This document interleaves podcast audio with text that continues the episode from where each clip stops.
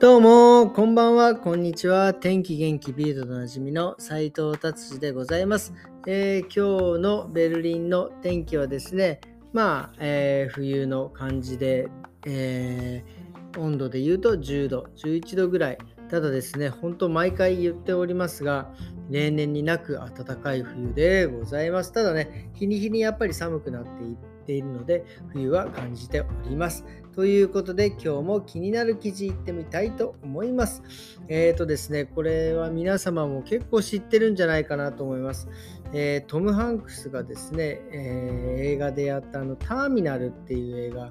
知ってますかね？なんかまあいろんなことがあって空港から、えー、出れなくなってですね空港でずっと、えー住んでいたという人の映画なんですけどこれ僕あの完全にフィクションだと思ってたんですけどこれあのそう本当にこのモデルの方がいらっしゃったんですね。今もですねえー、今もというか、えー、実はそのパリでですねそうやって、えーえ、住んでた方がいらっしゃったんですけど、まあ、この方はつい最近その亡くなったというモデルになった、ね、方がやっぱりシャルド・ゴールで住んでいてその方が、えー、つい最近亡くなったという、えー、話でございます。まあ、結局そのイランの方だったらしいんですけどこのこの方はですね、まあ、なんかその難民のなんかそういう書類かなんかをなくしてしまったのかな。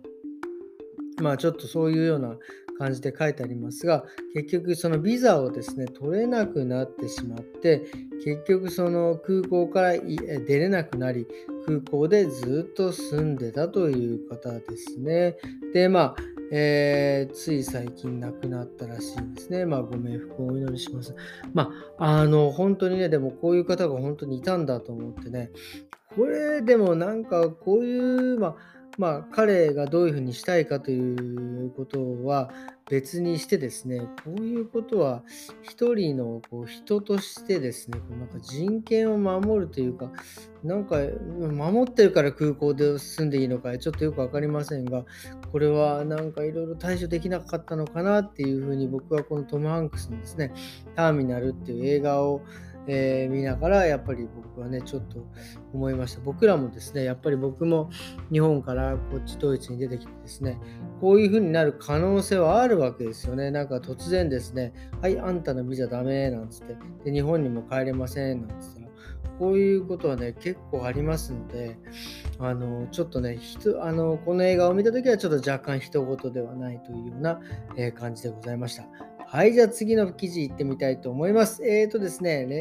例年ドイツではですね、年末31日になるとですね、花火、まあドイツはね、30 12月31日だけしか花火はやっちゃいけないという一応法令がありまして、ただ、もう本当今、2、3年ね、コロナでもうその花火はダメだったんですが、今年はですね、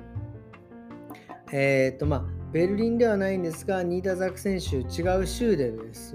州ででは、なんか結構花火はね、緩和されるというような感じになってますね。去年もね、ベルリン一応禁止だったんだけど、結構まあ、ボコボコ皆さんね、花火やってましたね。多分、えー、ベルリン以外の、ドイツ以外の国からですね、花火を入手してですね、やってたのかなっていうような感じでます。もう本当ね、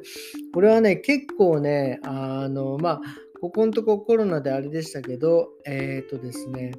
そのコロナ前はね、もう本当に結構圧巻ですね。もういろんな人が、その日本みたいなああいうまとまったポンっていうすごい花火ではなく、本当にね、いろんなところでいろんなところわっちゃわちゃやってるっていう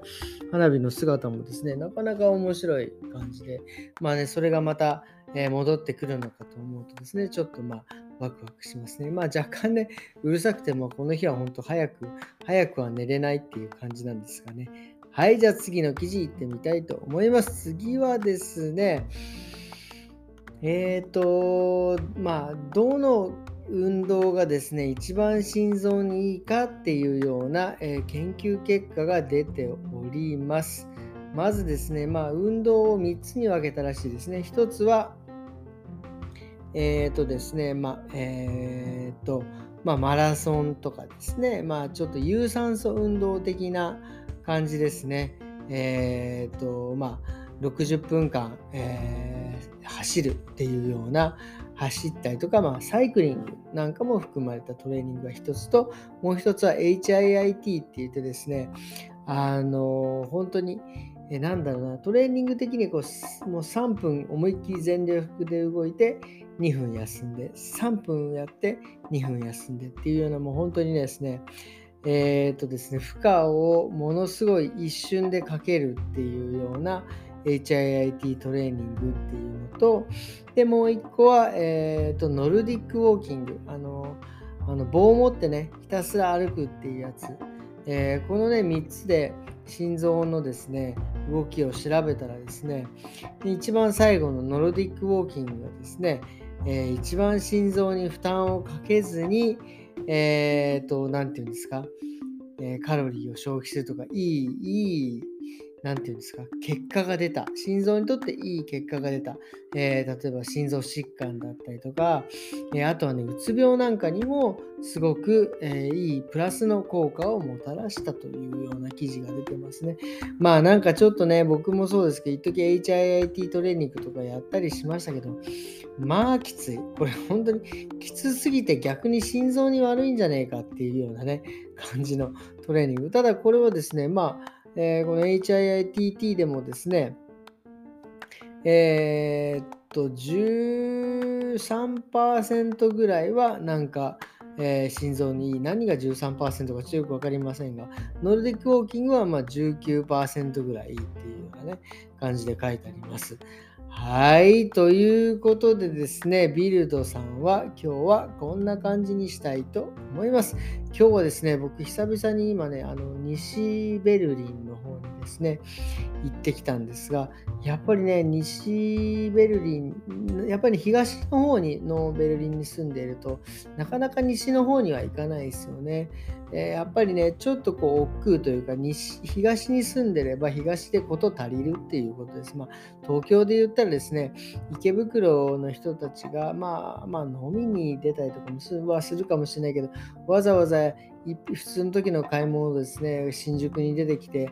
えー、なんかこういろいろ買い物したりとかするっていうことは多分あんまりしないのと同じで、やっぱり東ベルリンの人はですね、東で事足りて、まあなんかよっぽど用事があったりとかするときに、まあ西に出るという感じなんですけど、やっぱりですね、こう、僕ももうベルリン長くなりましたけど、やっぱ東、西の方に行くとですね、西のドイツ人の方、ちょっと東の人の、東のドイツ人とは雰囲気がね、ちょっと違うというような、えー、感じの印象を久々に受けましたね。こう何が違うかって言ったら、まあ、大きく言ったら、まあ、もちろんその言葉とかもですね、そのちょっと東ベルリンって、ちょっとね、東ベルリンの、あの、なんていうんですか、鉛的なものはあるとかね、そういう物理的なものとか、そういうものではなく、なんかね、雰囲気だったりとかは、なんか、あ、西は西なんだな、東は東なんだなっていうようなのをですね、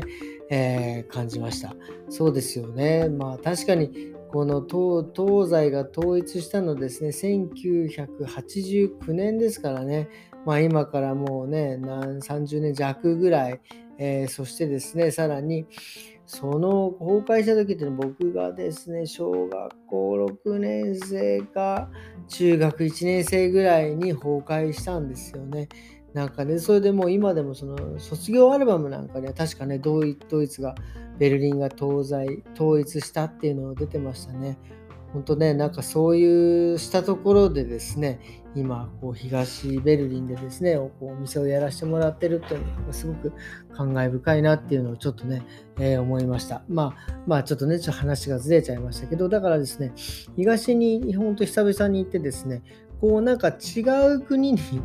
違う国というか、ま、だから違う国に来たような、なんかね、そういう錯覚にもですね、とらわれるような感じに、えー、でしたね。まあ、もちろん、そのベルリンっていうのはね、やっぱり世界的に見ても結構特殊でですね、ベルリンの周りはもう東ドイツですよね。で、そのベルリンの中でも半分が東ドイツ、ソ連ですよね。で、そのもう半分が、えー、イギリス、えー、それから、えーと、どこでしたっけ？えー、アメリカ、えー、フランスでしたっけ？もうなんかすいませんね、ベルリンにいながら、おい、そこはっきりせえやっていう感じなんですけど、ね、そういう3つの国にね、とあの分かれてたっていうか、その領土があったっていうことですね。やっぱりベルリンの中でもいろいろね、なんかその、文化がですね、いろいろ入り混じってですね、非常にこうなんか、えー、面白い、素敵な街だなっていうのをね、また改めてですね、西の方に行って思った次第でございます。やっぱたまにですね、まあ、あの海外旅行ではないですが、なんかこう違うね、えー、違う地域ではないけど、えーと、いつもとは違う環境のところに行ってですね、非常に、ね、刺激を、えー、いただいたというような感じでございます。えー、それではですね、今日はこんな感じで終わりにしたいと思います。土曜日ですね。明日は日曜日です。えー、皆様ですね、どうぞごゆるりとお過ごしくださいませ。えー、それではまた明日。さようなら。